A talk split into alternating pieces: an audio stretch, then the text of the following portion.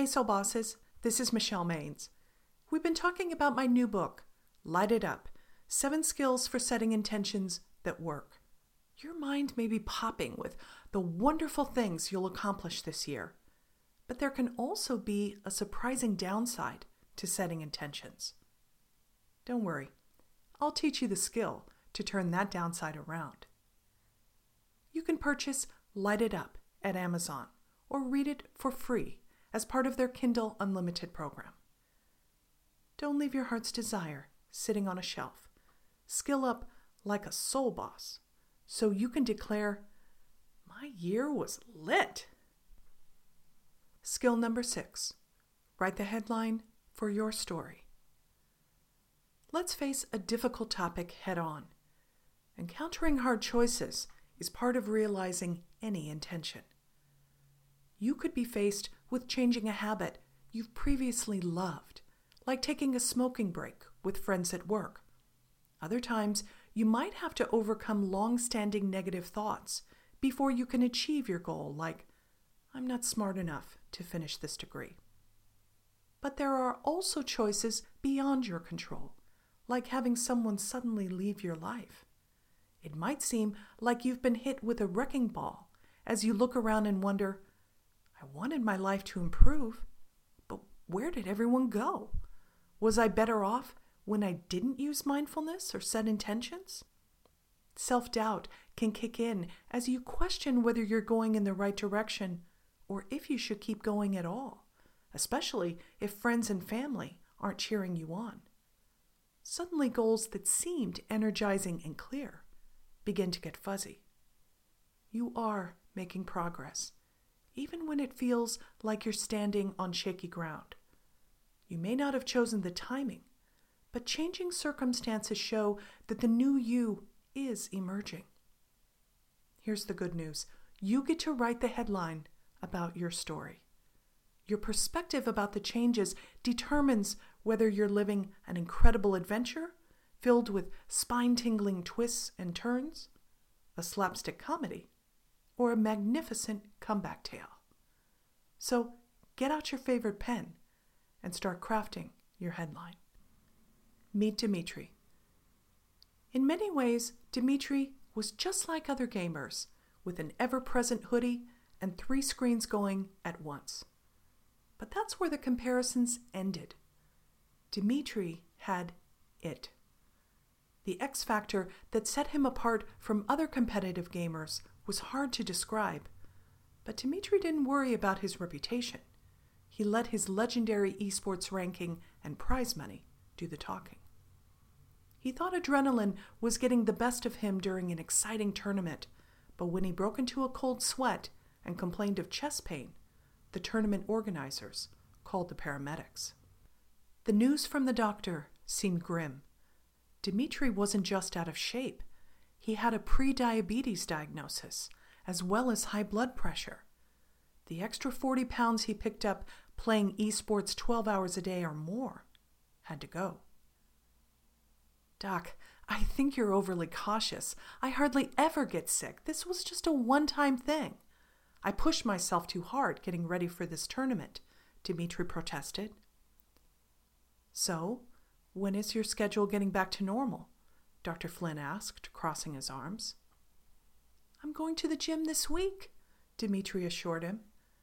Well, um, the next few days are pretty busy. Next week is better. Soon, I promise. Right. And your diet? Do you order in or go out? Kind of both. I usually meet up with my crew for late night burgers after a day of gaming. I'm too busy to cook. My idea of grocery shopping is a new box of cereal. Dr. Flynn wasn't laughing. Dimitri, are you getting how serious this is? You're still a young guy. Find a way to take this weight off, or you could find yourself in big trouble and book a follow up appointment. At his checkup six months later, Dimitri was 15 pounds lighter. You're turning into a model patient. Whatever you're doing, keep it up, Dr. Flynn said, showing Dimitri his vital statistics. I'm cycling on a regular basis. After we talked, I saw a flyer in the laundry room announcing a new cycling group in the area. I had so much fun on a few Saturday morning rides that I signed up for Sunday, Dimitri beamed. My friends and followers had some choice comments when I was missing in action, but I just let them go in one ear and out the other. I ride all the time now, but never through the drive through window. Dimitri kind of fell into his intention of improving his health, one step, actually one pedal, at a time. He tried the cycling group. Then he changed his schedule, making time to exercise. Riding became a kind of meditation, providing a healthy outlet to clear his busy mind.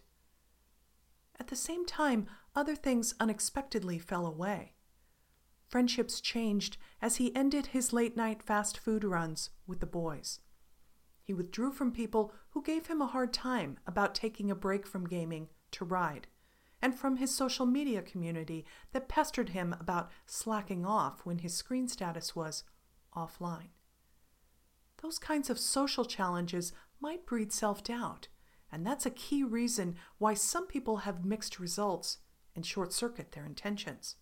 They take a step forward, see that they're going it alone, and take two steps back, reverting to business as usual. Dimitri can't manage other people's choices.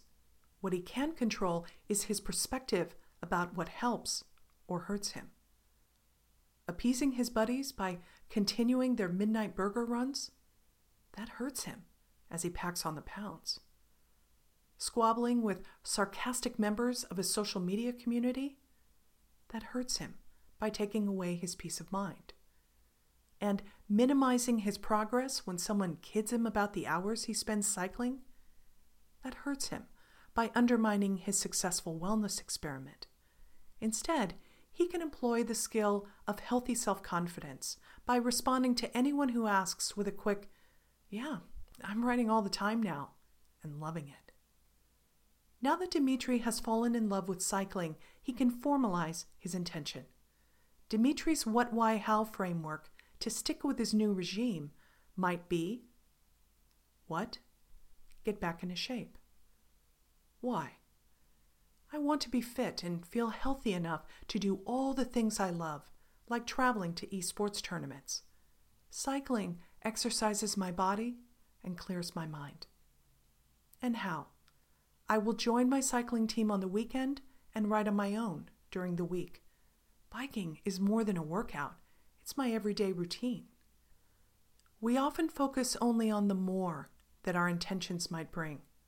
The underbelly is that making changes can sometimes be lonely, even when those changes are positive.